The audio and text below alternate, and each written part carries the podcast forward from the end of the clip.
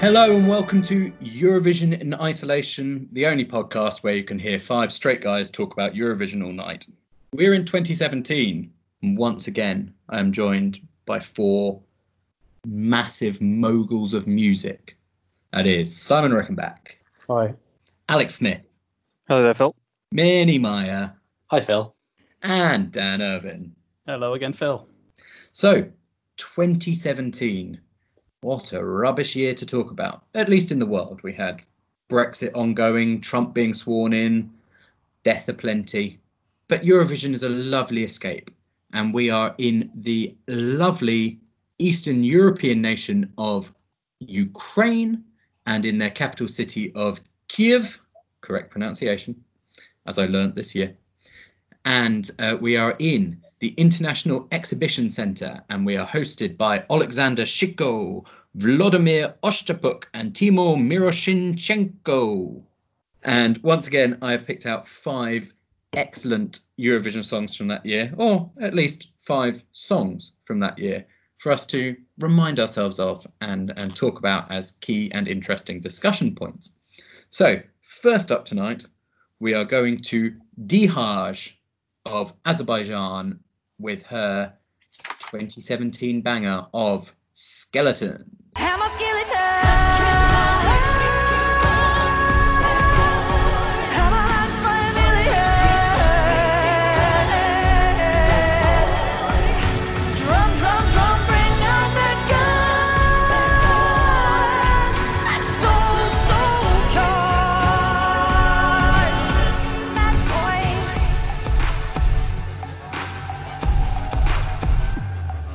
So, that was Dihaj. Those were her skeletons. Dan, tell me what you think. This is uh, this is an interesting act. Uh, I think it's more interestingly uh, visual than it is necessarily from uh, uh, an audio perspective. The scene opens here with Dihaj looking like she's about to throw up, but thankfully for us, she does start singing. And as it pan, the camera pans back, we see that she's she's sat in front of this. Uh, she's in a room full of blackboards, and on the blackboards are various words, and it's all very confusing at the start. As the song goes on, you find out that the various words are different, are, lyrics basically through the songs they come on. I don't remember her singing. Remember to pick up the milk, but the rest of the stuff is is all there. So. The scene takes a terrifying turn as the camera pans back even further, and you see that there is a man on a step ladder with a horse's head over over his head. Now, I, I've watched this several times now, and I've got no idea what the, the, the metaphor is, what, what this horse's head on a step ladder is supposed to signify. But it's quite terrifying because he, for most of the song, he just sits there and he stares at you and he judges you. Dan, I'll, I'll be honest with you. I've this this song has repeated in my dreams for the past three years, and I still am none the wiser as to why the man with the horse's head is standing on a stepladder. I think it's just there to be provocative. I really like this song. I think um, it represents the future of Eurovision because it, it represents an evolution, if you like. Eurovision was was just a song contest, and then it became sort of more of an entertainment contest. And this is is like more than that. Again, it's become art. Really, it's aspiring to be a higher culture. It's got a, a deeper meaning, and it sort of dares you to speculate what it is. And I think that's what she means at the end when she says we can change the future. Yeah, I, I really like it. I think it's a, another absolute banger from Azerbaijan performed really well as well, and I think it's kind of picking up on a, a, sort of Lady Gaga style that I think was coming through around this kind of era. I think you're right, and I think there is a risk that Eurovision entries get a bit too lost in trying to be a bit too arty and be a bit too controversial. I think yes, the the sort of reverse centaur man at the top of the ladder is there Reverse to create. centaur. I love It- that. He's a the reverse centaur. You know, he is there to be controversial and be, to be there to be the discussion point. But then, don't then also rule out the fact that she's joined by a few others on the stage later in the song. Hmm. I assume the rest of the band, and she sort of draws on them in chalk.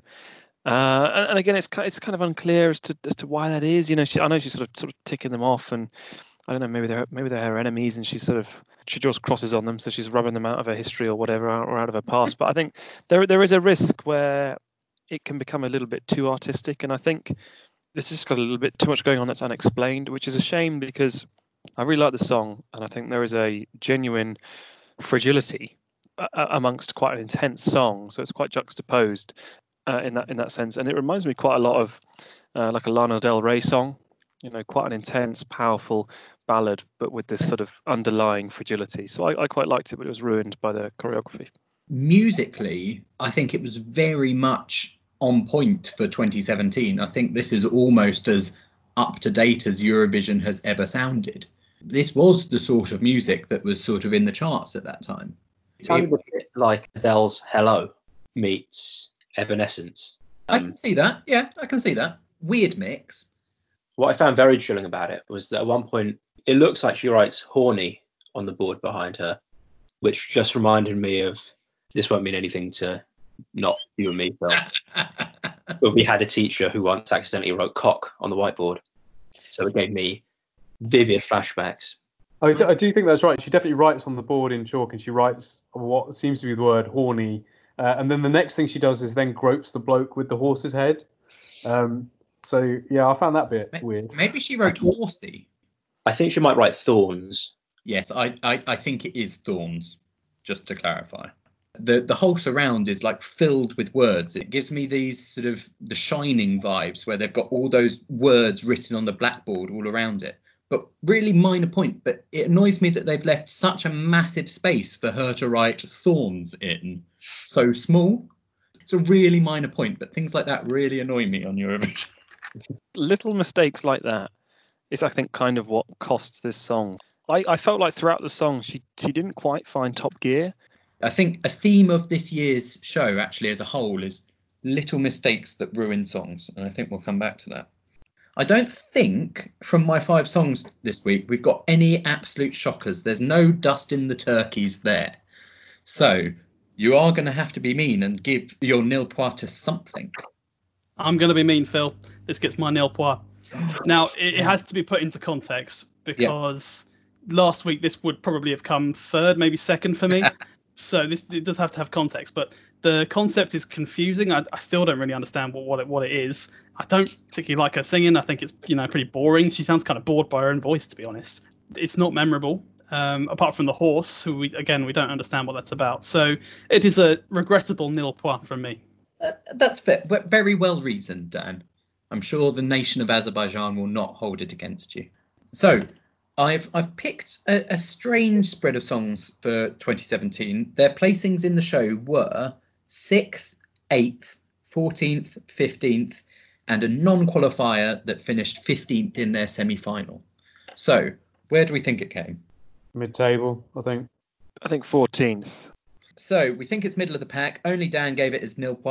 Time to swiftly sweep that all up and move back to a country that is proving very popular in Eurovision in isolation. We are back to the former Yugoslav Republic of Macedonia, or the former former Yugoslav Republic of Macedonia, now known as North Macedonia, and we have Jana Burčeska with her song "Dance Alone." I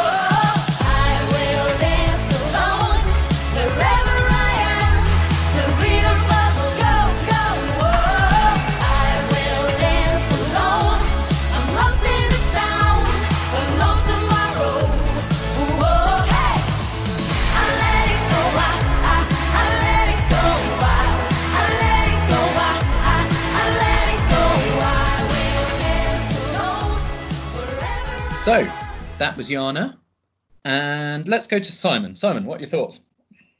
I mean, it's quite a catchy dance number, isn't it? They've put this echoing reverb on her voice, and it sort of all makes it sound a bit like "Can't Get You Out of My Head" era Kylie Minogue, I think. Which I, I'll be honest, I didn't know was allowed to have that level of, of voice distortion. The staging, though, I think is a bit of a letdown. It's it's sort of, I guess, it's supposed to be a metaphor for the song. She's on the stage on her own, dancing alone, strutting around in her thigh highs, pointing at stuff. But yeah, I think visually it's just not that interesting, and she's not a sufficient. She's not like I compared her to Kylie, but she's not got that stage presence to sort of carry the song on her own, really. I, I completely know where you're coming from. You can't call a song Dance Alone and then have very epic staging with all six people standing around there doing some sort of dancing. You do ultimately have to leave her dancing alone on the stage. So, from a staging perspective, it really does let it down. Yeah, it's a neat With- concept, but yeah, like Simon says, she. I mean, she does well, I think, but she just you need someone to be really out there if they're going to carry the whole thing by themselves. She does go a bit bonkers in places. There's moments towards the end where they've whipped out the fan, or sorry, the wind machine, and she is there sort of rocking out on her own with the wind in her hair.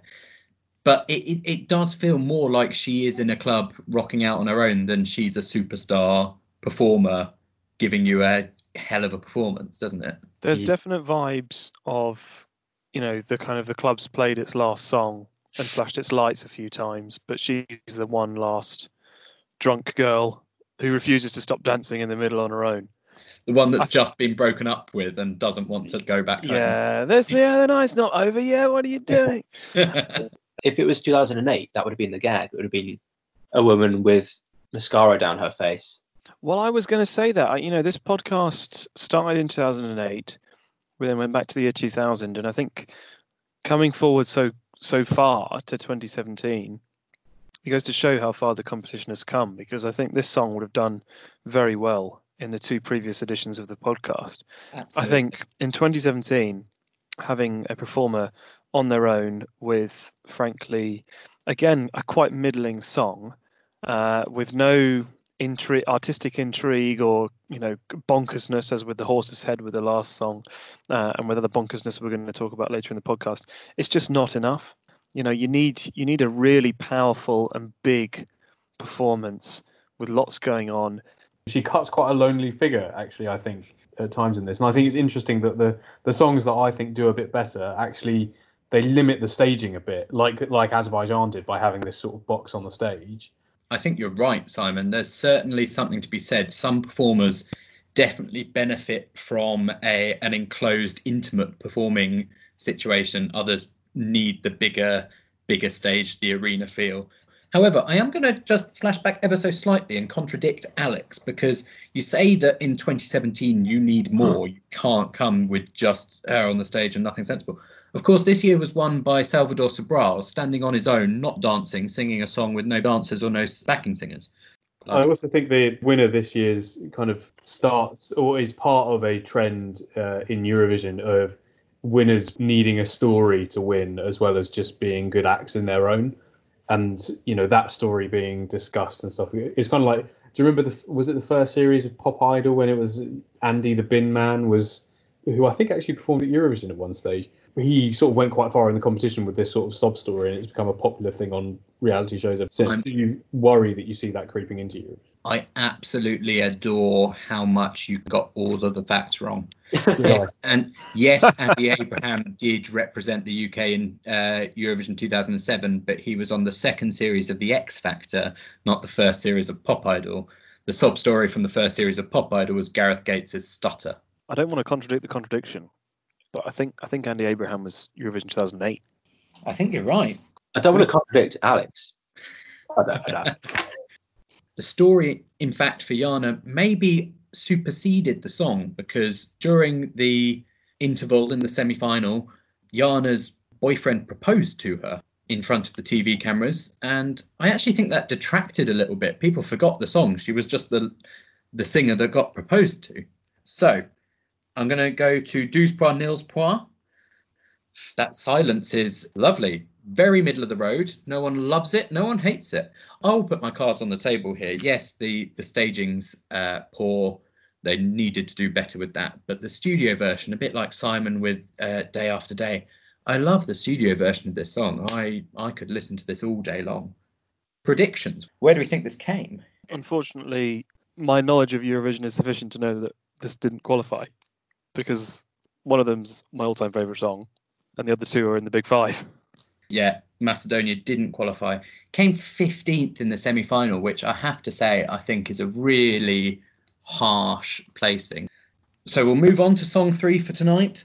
This is Francesco Gabbani from Italy with his song Occidentali's Karma.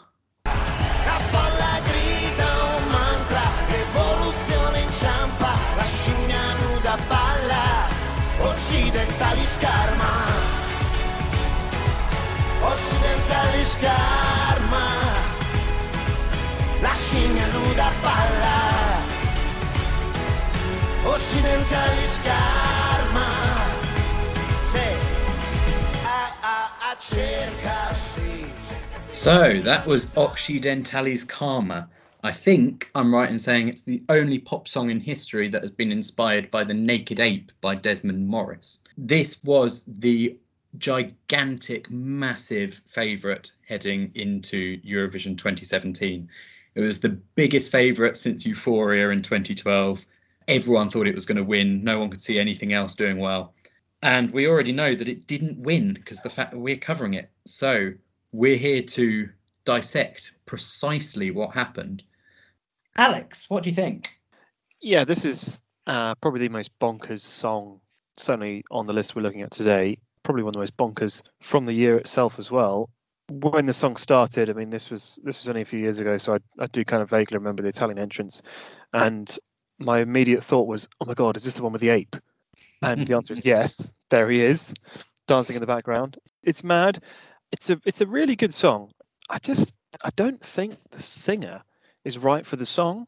That's my only criticism. I think it's a really enjoyable song. It's fun. It's got it's got that party vibe to it. Really positive song. I think the singer's just a little bit too gravelly for a song like this. I think he's he's got that kind of Tom Waits. I got, uh, got a little bit of that. I smoked a few too many Marlboros in Italy, or uh, you know. And I think that detracts from the final score. I think had had we had just a slightly cleaner voice singer, it would have been nearly perfect. I disagree with Alex. I think he's perfect for the song, and you can see that in the in the national final where there's he gives this absolutely brilliant performance that sort of completely stops the show, and then it just doesn't carry through to the the grand final. There's something different about it, and I think for me, the I was trying to put my finger on it. Is it you know is it that there's no orchestra in this one? Is it the pressure of being the favourite? Is it the big stage? Is it that the backing singers aren't aren't that good? And I think it's just that he's not having as much fun with it as he is in the national final. He's this like really sort of cheeky, energetic chappy, and in the national final, he's that all comes through. The personality comes through in the song, and in the final, I just I just don't find it there. It's almost there's this bit in Peep Show where Jez starts working in, the, in a recording studio, and they've got the Chemical Brothers in, and he's critiquing their stuff, and he says it's a bit like no no no no no we're doing the fucking song. And it does it to me it does feel like that. It feels like he's he's not enjoying doing it I think Simon's exactly right. Uh, Phil, you shared with us the, the national entry for I this did, song, I and when I watched the playlist, this, the national entry is what came up first. So I saw Yeah. the national entry. I noticed the stage was different, but this guy's rocking the stage. He's having a great time, and the audience is clearly loving it. And then up comes the next song, and it's and it's him at the final, and straight away you you can see the difference. It's he is nowhere near as confident. He's not having as much fun. The big stage is just so much more daunting than that small arena. It's uh, it's oil and water really. The two two next to each other. That is why I shared both. I think it's a very interesting case study, if we want to get academic on this, about the difficulties of taking a song from one format to another. Flashing back to, to Simon's point as well, the national selection show for Italy is the Sanremo Festival, which is actually the original inspiration for the Eurovision Song Contest. That uh, the Sanremo Music Festival has been running in Italy longer than Eurovision, and so that in itself is quite a big show in Italy, a bit like Melodifestivalen in Sweden. It's a massive show. So most people know and appreciate that Francesco Gabbani was targeting Sanremo with his song. He wasn't particularly targeting Eurovision. But yeah, it, it just doesn't translate, does it? My personal feeling is it's the music. I think it's that the lack of the orchestra. I think the Namaste, Ole with the orchestra shouting it out is so much more impactful than the uh, the audience shouting it or the backing singers shouting it. It also loses about 30 seconds of the song because they're allowed to run a little bit longer in Sanremo than at Eurovision. I think the structure of the song loses a certain flow with that 30 seconds.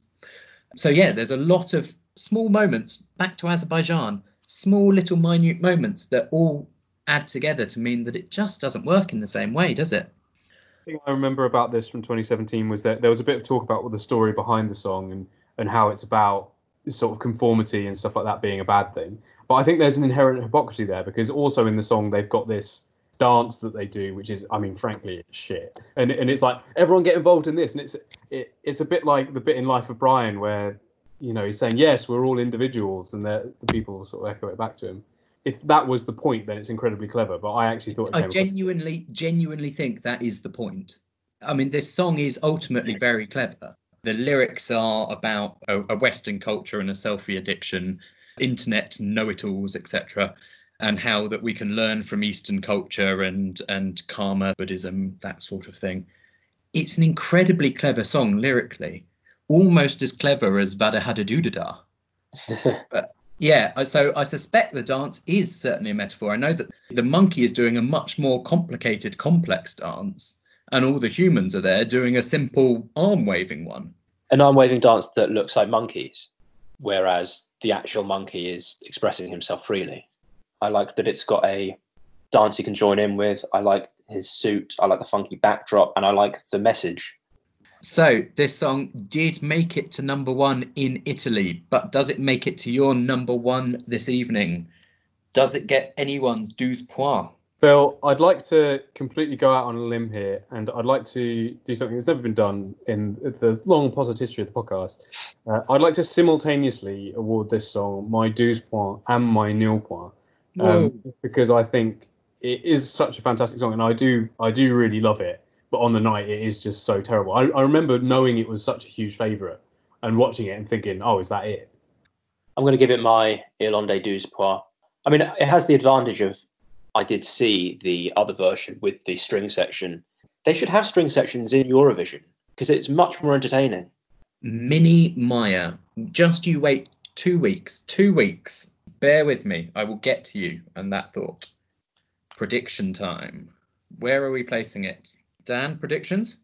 I think this easily could have come sixth. I think it, it did lose a lot from the national final, but it's still a good, catchy song. Uh, I think it did pretty well. Uh, yeah, Alex? it's clearly a, it's clearly a very popular anthem in the arena. Um, and despite some of our criticisms, I think it's still the, the strongest performance of the, the five songs we're looking at this evening.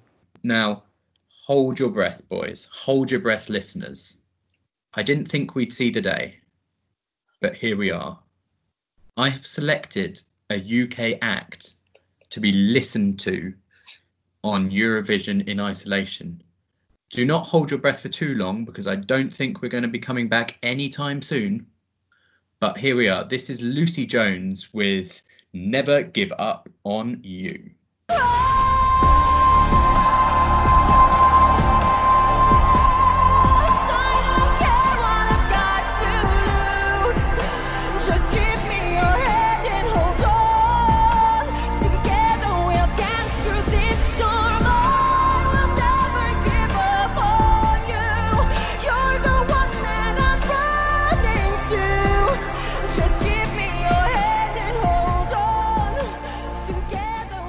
Lucy, so I shall hand over to Minnie.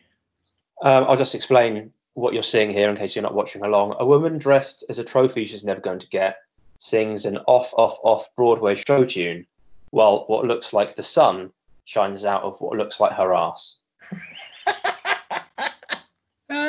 yes. So in in less offensive language, she's wearing all gold. There are a lot of gold sparkles around her, and she is a West End performer. So yes, that does make a lot of sense.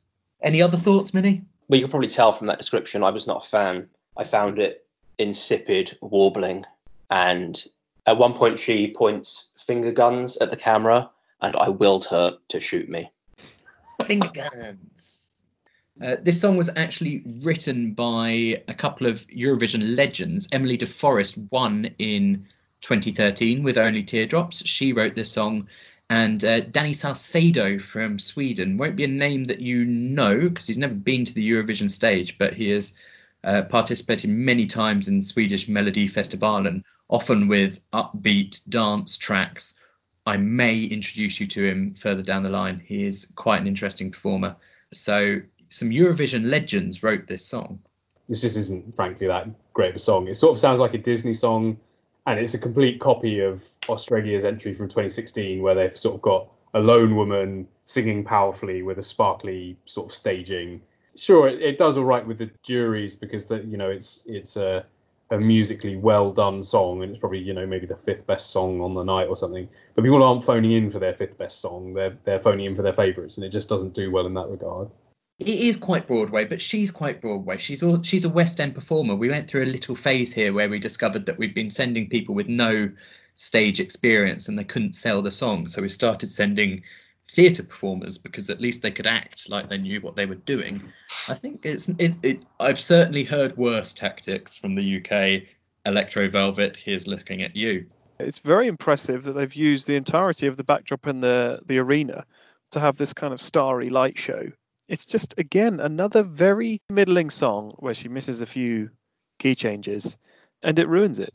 She's she's out there on on her own and when you're on your own singing a kind of pop number or dance number it kind of works because you can dance. When you're out there on your own singing a powerful ballad, you've really got to nail it because you're, you're not going to redeem yourself by having a cool dance move or you know you, she's not going to be joined by a dancing gorilla in this particular number. You know you're, she's out there alone and she has to nail it. And i don't think she does at, at any point. You think the vocals are the the issue on this song? I, I think again the, the vocals are, are sort of a six out of ten. I don't think she quite finds second top gear let alone top gear. And again you know she lets herself down. It's a big powerful number that's you know points removed for doing finger guns you know the fonz at the camera. You know there's there's there's no need. In amongst all of this we are talking about a uk entry and if memory serves this was one of the better uk entries of the last 10 years Mm. which is which is crazy to think you know how much dross we've put up I disagree that it's badly sung. I think I think it's really well sung. I think she's clearly a good singer and she does I think a good job.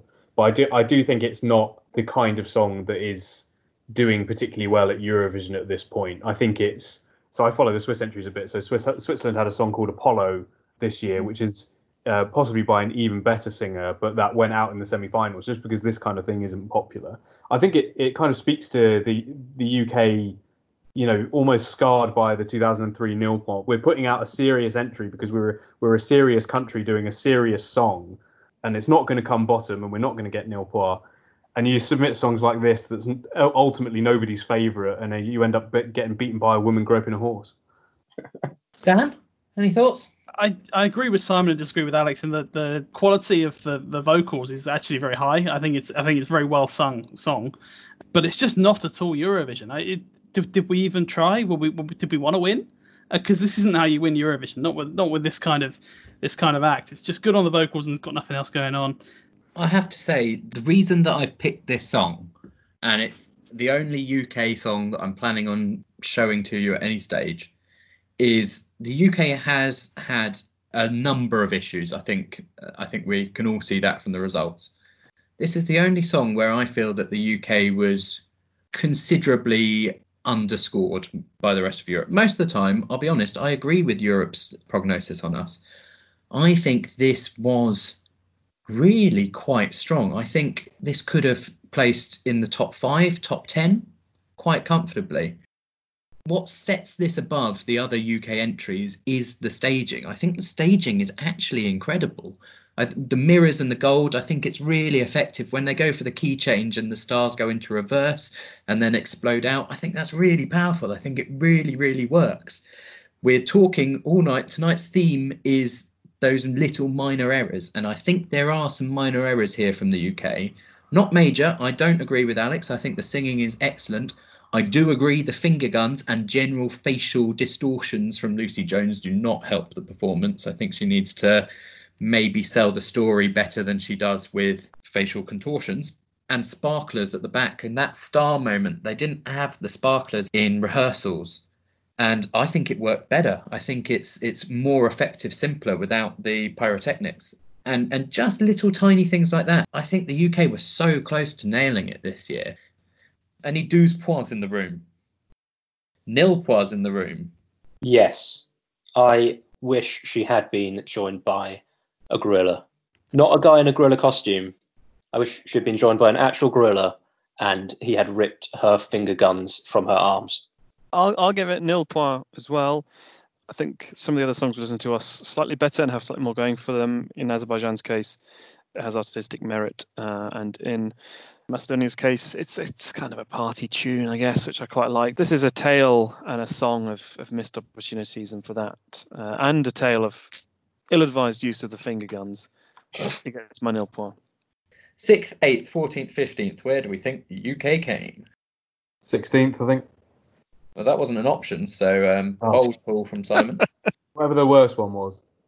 15th. I mean, 15th, if indeed it did finish in 15th, I think that would represent the best performance for the UK at Eurovision for quite some time. So our worst option there was the best finish the UK has had in a long time. Yeah, our worst option is is still the best finish we've had since 2011 and Blue, who finished 11th.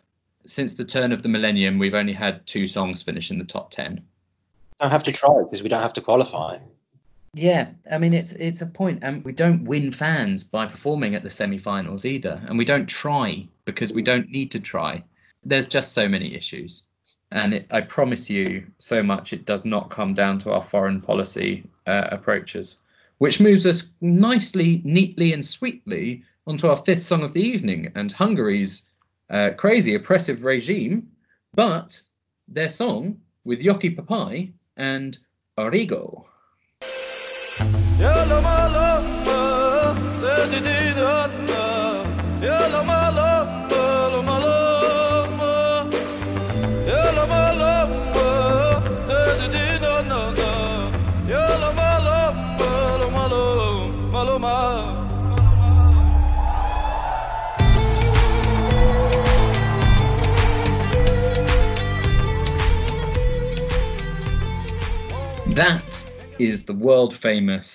Joci Pápai. So I will uh, hand directly over to the chairman of the UK Joci Pápai Fan Society, Alex Smith. Thank you. Thank you very much. As you suggest, you know, this is one of my favorite Eurovision songs of all time. When you have a song sung in its native language, it kind of has to be one of two things, I think, with the with a global audience that is Eurovision. It either has to be intensely catchy or sung in such a convincing and intense way that you can't help but feel drawn in to the song and into the story. This song does both for me. When the song starts, you know, again, there's a guy here kind of on his own. and, You know, what's this? No, don't really quite understand what he's singing. And then he kind of launches into this really intense ballady number. I think it's intensely believable. This sort of love story between him and the woman that shares the stage with him. And you know, later in the song they dance, and that's quite an, again an intense and powerful and romantic moment. It's slightly ruined, unfortunately, by the fact that he breaks off into a, a little rap for about 20 seconds. They could have done without that. Okay, it adds another layer, another another type of singing to the song, but I, I don't think it needed to do that. I think it was already a very strong song. It's very traditional. I know that Joci Pápai has Romani uh, heritage, and I think it's quite a traditional song. And I think that kind of background and his heritage comes through a little bit, and you know, kind of what he was wearing, and I guess the style of the singing and the style of the dancing. I, I really, really like this song. I'm completely taken by. I got no idea what he's saying. He could be singing, you know, I really hate you. Why are you still buzzing around? No, I don't want to dance with you. I've got no idea what he's singing, but I'm completely taken in by it. I'm completely taken in by the intensity of it. I'm completely taken in by the romance of it. I love it, and it's one of my favorite ever Eurovision songs. I'm ignoring the fact that at, at one point during the performance, he kind of pats on a milk can, A disco Uh, milk can. a disco milk can, like a bongo. I'm ignoring that because I've not quite interpreted what that means. I don't generally like the Eurovision trope of just having a woman dancing around while a man stands there singing. But in this case, like Alex says, it's so kind of earnest. I, I guess I forgive it. There is one thing I want to say about Yoki Pai, which is that he's got a very small mouth and a very thick neck, and that combined combined with the top knot, it makes him look quite pointy. We've come to the final song of the evening, so there's a couple of couple of gaps on our scoreboard for douze points. No nil point blanks. So, Dan, this song must be your douze point. Uh, That is correct. Yeah, uh, I really like this song. For me, when I'm looking for my perfect Eurovision song, there is kind of three criteria, and this one absolutely nails at least two of them. So, the first one is is national identity. It's got to have something that is really kind of culturally unique about it, and this has got that in droves. It's it's it's it's wonderful. The second is that it's got to be catchy in multiple languages, and I think as Alex is going to demonstrate for us in a few minutes' time, uh, you can sing it in whatever language you like. You don't need to know the words. It's fine. It's it's a very it's very easy to to understand. You'll be singing it in the shower for weeks. The only one that doesn't quite nail for me is the the stage performance. It, it's not very memorable. What's going on on the stage? At one point, I think there's fire. Is that right? There's there's a ring of fire or something. And the woman running running around like, like, like as Minnie said earlier, it's doesn't really add anything to it. But two of the three criteria absolutely nailed for me. This is Douze Points and possibly the best song we've heard so far on the podcast. Dan, one of your criteria, we, we ought to we ought to think about that more moving forward. Is is the national identity piece? I, for me I- at least it's it's very significant and it is quite often missed i think by a lot of acts you know like i, I did speak about azerbaijan earlier there was nothing there really to, for the, that they did to try and make themselves as the- you know their, their culture it didn't it didn't come through at all hey, I don't know Azerbaijani culture. They may really look up to horses. I always associated horses more with Iceland. Phil, this Um, also gets my douze point. Um, Unsurprising, but please unsurprisingly, this to me is is what Eurovision should should be all about. I think really really impressive song, and really pleased to give it my my douze point today. And predictions, we've been fairly unanimous on the predictions thus far. So I think the only one that's left is is eighth place. Do we think this is the second best performing song uh, tonight? Definitely. Okay, strong. That was that was unanimous. Totting up the scores, it's it's a bit of a tie because we've had two countries that got two sets of douze points, but I think Hungary will have to be our favourite as Italy also scored a nil point from Simon, but that does still come in second place. Somehow Macedonia slips into third as Azerbaijan had one nil point from Dan and the UK had two nil point, and in a position that it will find itself intimately familiar with, the UK has come last with us tonight.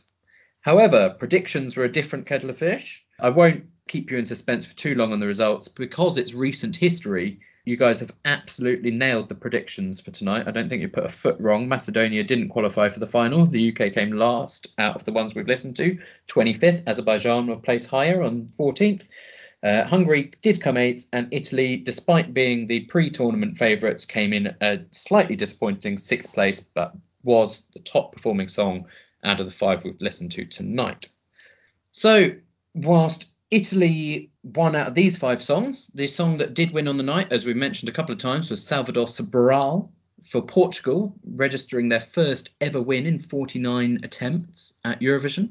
So next year we will be off to Lisbon in Portugal, but not on this podcast. No, next week we are traveling back in time. We're traveling 11 years back in time to Athens in Greece and Eurovision 2006.